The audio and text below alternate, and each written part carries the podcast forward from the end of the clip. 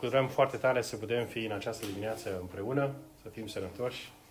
Probabil că în această dimineață o să observați un pic un tot mai uh, obosit, să zicem așa. Poate că vor fi mai multe greșeli gramaticale cât de obicei. A trebuit să merg să o, ducem, să o duc pe uh, sora Cristinei la aeroport, în Bruxelles, Charleroi. Și am început dimineața cu un, uh, așa, cu 500 de kilometri înaintea uh, celorlalți. Dar uh, m-am bucurat foarte mult de cele auzite până acum, care spuneam lui Chris mai devreme, uh, gândurile pe care el le-a avut pregătite cu aceste două imagini uh, mari, sfințenia lui Dumnezeu, măreția lui Dumnezeu care copleșește nu, și paralizează, iar oamenii cad și au nevoie de harul lui Dumnezeu ca ei să stea din nou pe picioare, pe de-o parte, iar pe de altă parte, chemarea aceasta la a ridica, de a avea inima, de a avea Duhul, de a avea ochii Domnului Isus, nu? de a avea Duhul lui Dumnezeu care ridică, care încurajează. Sunt exact cele două gânduri pe care, cel puțin în dimineața aceasta, și vrut să le tratez. Uh, discuția sau predica din această dimineață va fi uh, ținut în două părți, duminica aceasta și duminica viitoare, iar tema este legată de slujire. În cauza asta m-am bucurat foarte mult de introducerea pe care Chris prin Duhul lui Dumnezeu, fără să ne fi vorbit uh, unul cu altul, uh, a făcut-o. Slujirea lui Dumnezeu, să slujești. Și poate o parte din uh, mai puțin discutată, sau cel puțin uh, în experiența mea mai puțin auzită în predicile uh, evanghelice, ce ne împiedică pe noi să slujim lui Dumnezeu. Nu? Și când vorbești despre slujirea creștină, nu poți să abordezi acest subiect în diferite forme. Aș vrea în dimineața aceasta, înainte de a merge mai departe, să deschidem Cuvântul lui Dumnezeu în Iosua, capitolul 24. Uh, aici sunt ultimele cuvinte ale lui Iosua sau cea din urma adunare, acest erou al credinței, acest erou al lui Dumnezeu, acest slujitor mare al lui Dumnezeu. Nu vom citi tot capitolul, dar vom citi doar două versete din capitolul 24, deci Iosua 24, 14 și 15.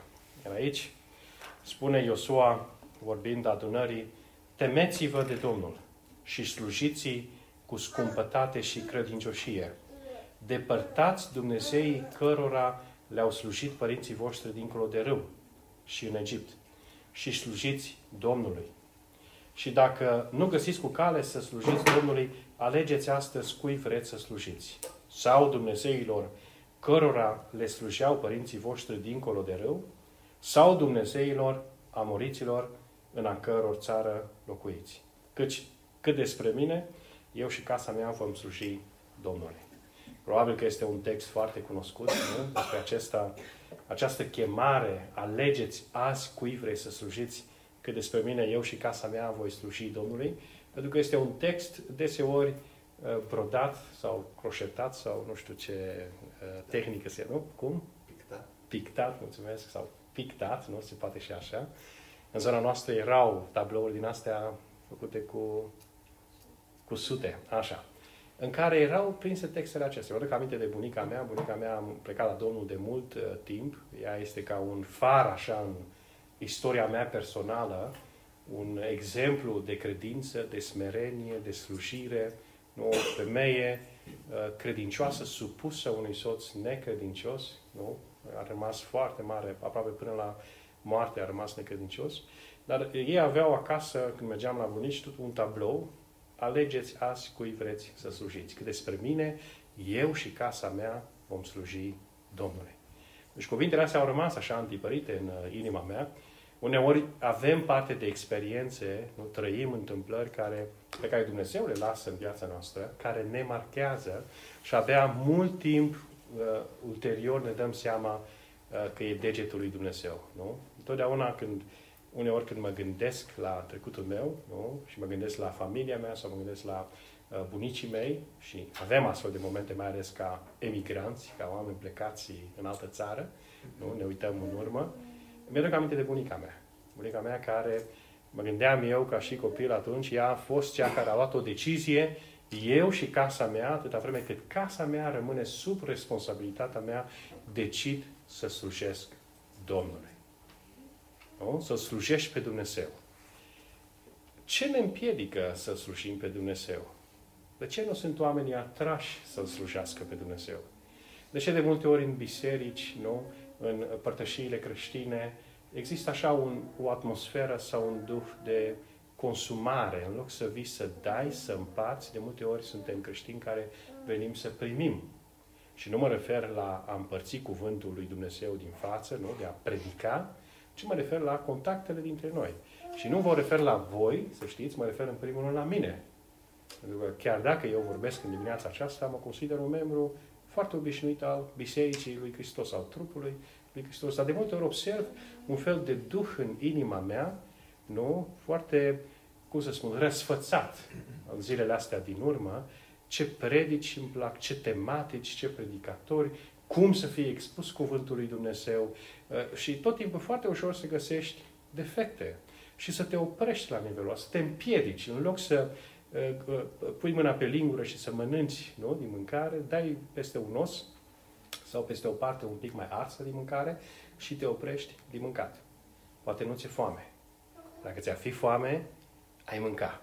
Dacă ți-ar fi sete, ai bea. Mă refer la mine. Nu?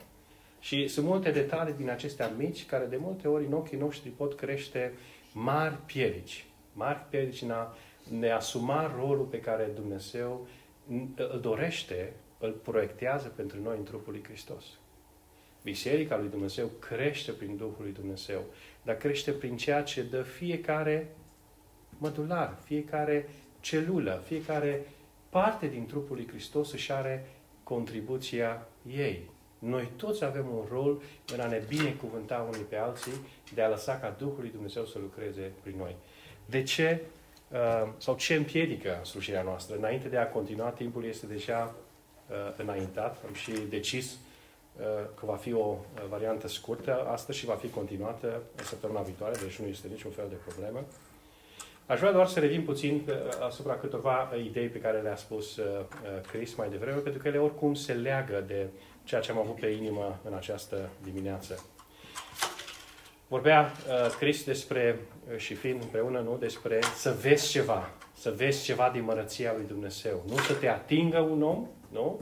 Nu să te atingă fizic, nici măcar emoțional, datorită darului său oratoric deosebit, nu? Să știe să creioneze prin cuvinte, prin tonalitate, prin gestică, prin exemple personale, bunica mea, care automat așa declanșează o, o stare de, de, de înduioșare a inimii noastre. Este mai uh, primitor la, nu? Să nu ne atingă emoțional, ci să te atingă cuvântul lui Dumnezeu. Și să te atingă Dumnezeu exact în punctul de care tu ai nevoie în această dimineață. Noi nu suntem în dimineața aceasta ca la un spectacol. Nu suntem nici măcar într-o sală de clasă uh, uh, spiritual vorbind, da? nu? Suntem într-o sală de clasă, dar noi nu venim aici cu gândul de a învăța ceva nou. De a mai auzi ceva nou, de a ne mai completa cunoștințele, măcar că și lucrul ăsta este necesar. Dar în primul rând suntem aici pentru a veni cu nevoile noastre sau cu dorința noastră de a lăuda pe Dumnezeu, de a sta înaintea lui Dumnezeu. De a sta înaintea unui Dumnezeu fiu, un Dumnezeu pe care nu-L vedem cu ochii noștri, pe care nu-L pipăim cu mâinile noastre, așa cum au făcut apostolii în vechime, dar un Dumnezeu care se mișcă și lucrează printre noi și în viața noastră.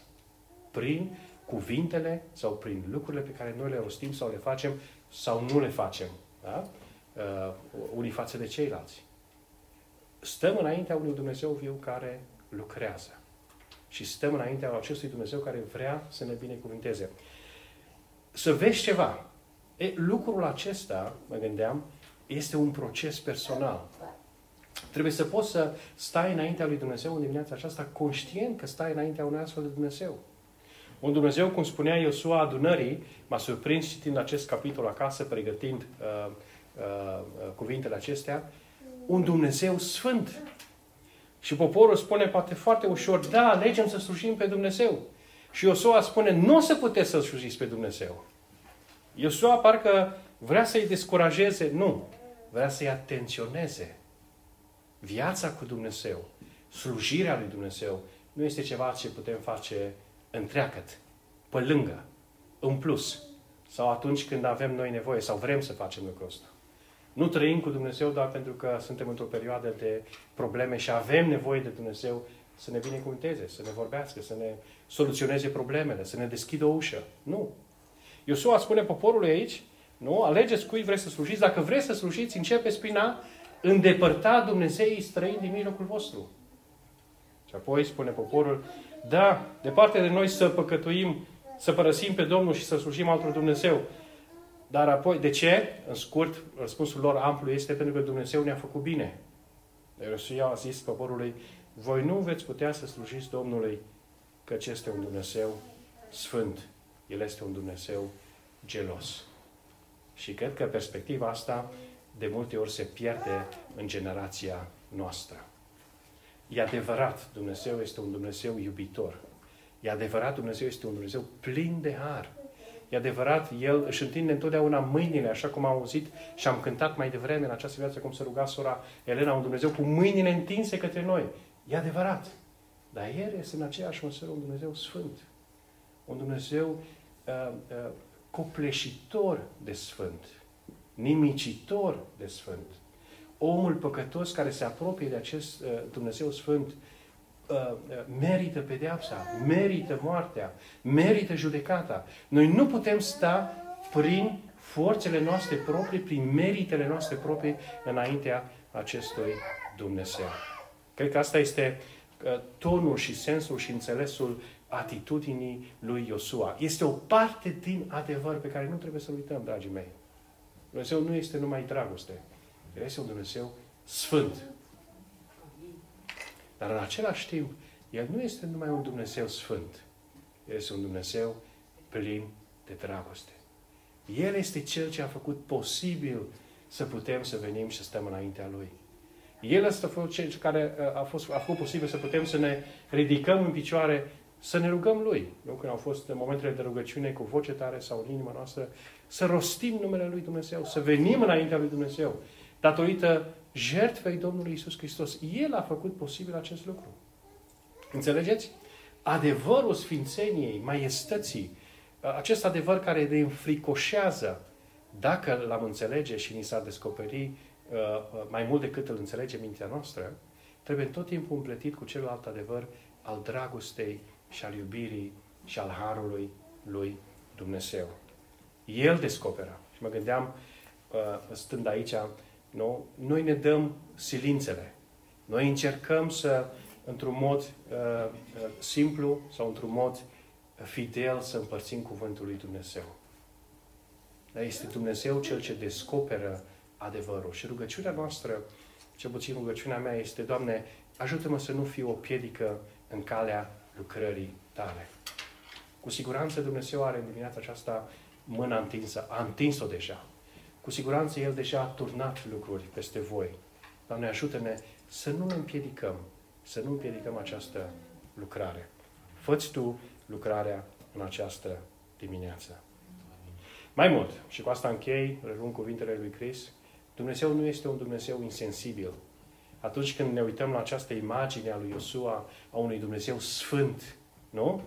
Un Dumnezeu care aproape ne descurajează să ne apropiem de El, mai mult să-L slujim pe El, nu. Asta este doar o parte din adevăr. Dumnezeu este un Dumnezeu sensibil. Dumnezeu este un Dumnezeu iubitor. Un Dumnezeu care a fost mișcat de dragostea Lui și a pus, nu? A făcut planul și l-a dus de îndeplinire pentru a fi uh, fi posibilă mântuirea oamenilor. Dar, dragii mei, în dimineața aceasta, Cris întreba cu ce gând ați venit în dimineața aceasta. Eu v-aș întreba cum stăm înaintea lui Dumnezeu. Cum stăm înaintea lui Dumnezeu? Suntem noi împăcați cu acest Dumnezeu sfânt și plin de dragoste care a dat totul pentru mântuirea noastră? Sunt, aparținem noi acestui Isus, acestui Mântuitor mare. Pentru că vorbim despre slujire, ă, și despre slujire și despre mântuire există un adevăr. Nu există poziție de neutralitate. Nu poți să zici, eu nu mă ocup de lucrul ăsta. Eu nu vreau să am de-a face cu Dumnezeu. Eu vreau să pun pe Dumnezeu în paranteză. Și de multe ori există perioade, nu, există întotdeauna segmente de viață în viața noastră atunci când nu vrem să avem de-a face cu Dumnezeu mai ales până să ne întoarcem la Dumnezeu. Nu? Până atunci, noi vrem să fugim de Dumnezeu sau dacă nu suntem împotrivitori lui Dumnezeu, suntem indiferenți față de Dumnezeu. A Domnul Isus spune, cine nu este cu mine, este împotriva mea. Dacă nu ești cu El, când nu ești cu El, ești cu vrășmașul. Când nu aparții lui Dumnezeu, atunci rămâi în păcatele tale, rămâi în așteptarea judecății și pedepsei lui Dumnezeu, atunci rămâi sub influența celui rău. Chiar dacă trăiești o viață morală, chiar dacă vrei trăiești o viață bună sau o, viață, o viață care poate fi dat exemplu celorlalți, celorlalți oameni. Fără El, ești afară. Fără El, ești împotriva Lui. Dar același adevăr, dragii mei, se aplică și slujirii. În biserică, și mă adresez celor care fac parte din trupul lui Hristos, în biserică nu există poziție de uh, pasivitate. Dumnezeu nu are șomeri în familia Lui. Copiii lui Dumnezeu sunt mici slujitori. Nu? Orice copil al lui Dumnezeu este un slujitor. Suntem conștienți de lucrul acesta? Iar slujirea este mult mai mare, mai largă, mai diferită decât gândim noi de multe ori slujirile în biserică, pe care le poți să le numeri pe degete. A fi slujitor, a avea Duhul lui Dumnezeu, a fi copilul lui Dumnezeu, înseamnă a sluji pe Dumnezeu. Da, și spuneam, sunt multe abordări, nu? Vorbim despre slujirea creștină. Poți să vorbești despre pregătirea necesară să slujești pe Dumnezeu. Poți să vorbești despre maturitatea spirituală care e necesară în a sluji pe Dumnezeu. Poți să vorbești despre umplerea cu Duhul Sfânt sau știu eu, într-o formă, într-un fel sau în altul în care Dumnezeu confirmă că uh, un anumit slujitor, un bărbat sau o femeie este chemat pentru o slujire și e confirmat într-un, într-un fel sau altul pentru această slujire. Și este împuternicit prin Duhul lui Dumnezeu să slujească. Dar dincolo de toate lucrurile acestea, dacă ești un copil al lui Dumnezeu, ești un slujitor. Dacă ești un copil al lui Dumnezeu, ai primit un talent. Și de atunci, de când ai devenit creștin, de când ai devenit un slujitor sau un copil al lui Dumnezeu, singura întrebare pe care ar trebui să o punem este ce ne împiedică slujirea noastră. De ce nu slujim noi lui Dumnezeu? De multe ori, uh, uh, uh, ceea ce gândim noi sunt blocade, sunt piedici în slujirea noastră. Ceea ce gândim noi formează în timp tipare de viață. Ne obișnuim să trăim într-un fel sau altul. De exemplu, când eram în România, eram obișnuit cu mediul de acolo, străzile de acolo, societatea de acolo, biserica de acolo. așa -i? Când am schimbat lucrurile acestea, deodată au fost confruntat cu un mediu nou. Tiparele mele vechi au început să fie, uh, uh, cum să spun, bruscate, să fie uh, oprite, să fie, da, uh, de, de, de acest mediu nou în care mă mișc în Olanda. Eu am venit în Olanda acum 11 ani, pentru cei care uh, nu ne cunosc ca familie. A trebuit să treacă un timp. A trebuit să treacă ani de zile până când să ne obișnuim aici. Nu să mă obișnuiesc să merg cu mașina fără să mai merg pe banda din stânga, că pe aia din dreapta nu sunt gropi. În România de-aia merg toți oamenii pe stânga, că pe dreapta e periculos. Aici nu sunt gropi. Sau sunt, dar le țin minte. Știu și eu vreo două gropi în Dordrecht unde locuim. Nu? Înțelegeți? Ceea ce gândim formează tipare și ne obișnim în felul acesta. Au trecut ani, acum suntem obișnuiți aici. Suntem obișnuiți cu serviciu, cu școlile copiilor, cu mâncarea de aici, aproape. Nu? ne, ne obișnuim cu lucrurile acestea. La fel este și din punct de vedere spiritual. Te obișnuiești să trăiești cu Dumnezeu. Te obișnuiești să ai un rol în biserică. Mai mult, te obișnuiești să ai un anumit rol în familie. Nu-ți mai dai seama dacă sunt probleme. Nu-ți mai dai seama că poate ești doar un consumator în biserică. Nu-ți mai dai seama că poate ești un slujitor, dar un slujitor care face lucrarea lui Dumnezeu fără băgare de seamă. Nu-ți mai dai seama că de fapt Dumnezeu ți-a dat șapte talanți și tu pui negoți doar doi. Iar pe ceilalți cinci i-ai îngropat. Nu-ți mai dai seama că poate să fie frică în viața ta. Teamă de ce cred ceilalți despre slujirea ta. Teamă despre, știu eu, sau rând din trecutul tău care te descurajează sau te împiedică să slujești astăzi. E, lucrurile acestea vreau în dimineața aceasta și în special duminica viitoare să le abordăm împreună. Și cu ajutorul lui Dumnezeu, nu, să ne rugăm ca Dumnezeu să înceapă o lucrare să descopere ceva din toată acest țățiș de piedici care ne pot împiedica slujirea creștină. Dumnezeu își dorește slujitori. Dumnezeu te dorește mântuit în familia Lui. Nu? Dumnezeu nu dorește niciun păcătos să moară. El nu dorește nici moartea, nici judecata păcătosului. El dorește ca păcătosul să se întoarcă la El. De asemenea, Dumnezeu dorește ca noi să fim slujitori. Și a zice eu, slujitori mari ai lui Dumnezeu. Ei, cuvântul ăsta mare e un cuvânt interesant. Ce face uh, din lucrarea mea sau din slujirea mea ceva mare? A spus întrebarea aceasta? Ar fi interesant de discutat între noi. Când e o lucrare creștină mare? Când e o predică mare? Când e un proiect mare? Când e o biserică mare? Ce, ce face lucrurile, slujirile, implicarea noastră, contribuția noastră să fie, să primească calificativul mare? Cine vrea să fie mare, să fie mic. Uneori, scara de valoare a lui Dumnezeu este diferită, este altfel decât cea pe care noi o dezvoltăm în lume. Nu? Prin educație, în societatea în care trăim. Eu zice, gândiți-vă la Petru, fapte 2, Petru vorbește, se întorc mii de oameni. N-a vorbit Petru singur, apropo. Că au vorbit și ceilalți care vorbeau în alte limbi. Nu? Dar se întorc mii de oameni. A fost o lucrare mare. Slavă lui Dumnezeu, a fost o lucrare foarte mare. Este în dimineața aceasta o lucrare mare pe care o săvârșește Dumnezeu prin intermediul nostru? Eu aș spune în felul următor. Cât din ceea ce îți dă Dumnezeu pui la lucru? E procentul din implicarea ta, din dedicarea ta, din punerea la dispoziție în lucrarea lui Dumnezeu, în ceea ce El îți dă pentru lucrare, definește dacă ceea ce face este o lucrare mare sau o lucrare mică. Dragul meu, slujești tu, slujesc eu, cu toată inima lui Dumnezeu? A început deja slujirea ta? Slujești tu în biserica lui Dumnezeu? Nu, nu te întreb dacă predici. Nu te întreb nici dacă aranjezi scaunele după. Măcar că toate lucrurile astea sunt necesare. Nu? Te vezi tu ca un slujitor al lui Dumnezeu? Ce ne împiedică pe noi să fim slujitori al lui Dumnezeu? Mă duc aminte de Apostolul Pavel și poate că doar exemplul acesta îl vom discuta mai departe. Da, doar de exemplu acesta. Apostolul Pavel a fost un slujitor mare al lui Dumnezeu. Dar el a avut, el, când a început, nu?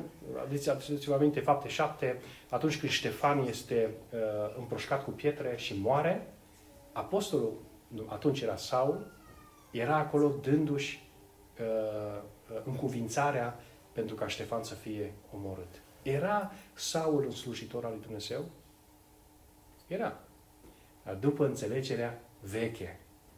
A Saul era atât de prins de slujirea lui, atât de prins de înțelegerea lui uh, despre Dumnezeu, încât el îl pierduse pe Dumnezeu. El era atât de prins cu lucrarea, încât el nu mai avea momente în care să stea, să se gândească la ce face. Doar o perspectivă. Unul dintre învățătorii lui se numește Gamaliel. Gamaliel este unul dintre puținii, poate singurul, din faptele apostolilor din Noul Testament, care spune următorul lucru. Nu? Atunci când biserica era prigonită, când mari preoți și vreau să, să-i, să-i, uh, uh, să-i pedepsească, poate chiar să-i omoare, el se ridică în picioare și spune, fraților, gândiți-vă bine ce vreți să faceți. Dacă lucrarea aceasta e de la Dumnezeu, nu o să o puteți opri. Să nu vă pomeniți că lucrați sau că luptați împotriva lui Dumnezeu.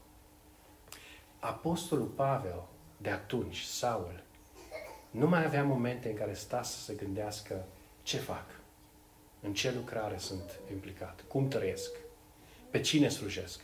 El mergea înainte plin, uh, uh, plin de convingerea uh, oamenii aceștia trebuie să fie omorâți. El mergea prin case, îi prindea pe creștini, îl ducea cu sila, a cerut și scrisori de la marele preoți, nu? Ca să meargă în alte orașe să-i prindă pe creștini. Până într-o zi în care Domnul Isus îl oprește. Și el vede ceva. Îl vede pe Hristosul cel viu. Atunci când Apostolul Pavel pune întrebarea, cine ești, Doamne? Și Domnul Isus spune, eu sunt Isus pe care tu îl prigonești, atunci se, putre, se petrece cel mai mare cu tremur din viața lui Pavel. Tot ce credea el, atenție, tot ce credea el, tot ce știa el, a dat seama, e greșit. Eu cred că slujesc pe Dumnezeu, când de fapt eu lupt împotriva lui Dumnezeu. Eu cred că pedepsesc pe vrășmașul adunării lui Dumnezeu, când el de fapt era prigonitorul bisericii adunării lui Dumnezeu. Și atunci Apostolul Pavel a avut un dialog cu Domnul Isus pe care nu, nu, nu ne este descoperit în Scriptură. Nu? El a fost trei zile, trei nopți, n-a mâncat, n-a băut, n-a văzut nimic. A fost cufundat în lumea asta interioară, în dialog poate cu Dumnezeu. Se ruga. Și avea vedenie, nu? A avut o vedenie. El atunci și-a reașezat întreaga uh, uh, gândire. Poate astfel de momente sunt bune și în viața noastră, atunci când vorbim despre slușire. Ne obișnuim să trăim într-un anumit fel, anumit tipare despre care vorbeam mai devreme. Avem nevoie de momente în care Dumnezeu să vină și să ne oprească frontal. Poate printr-o boală, poate printr-o prejurare, poate printr-un necas, poate printr-o experiență, o binecuvântare bună, nu? Pentru uh, uh, ceva uh, uh, de care să ne bucurăm. Dar avem momente în care să ne oprim și să ne punem întrebarea ce fac? Cum trăiesc? Cum slujesc? Ce rol am în biserică? Aparțin acestei biserici? Nu vorbesc de membralitate, măcar că și lucrul ăsta e bun. Dar vorbesc de implicarea în viața bisericii, în viața acestei, acestei mâini, să zicem așa, de români credincioși de aici, din Olanda. Aparțin eu lui Dumnezeu. Aparțin eu trupului lui Hristos. Vreau eu să slujesc în felul în care Hristos spunea mai devreme să încurajez pe celălalt. Apostolul Pavel atunci a, a, a, și-a pus toate aceste întrebări. Și atunci a luat o decizie.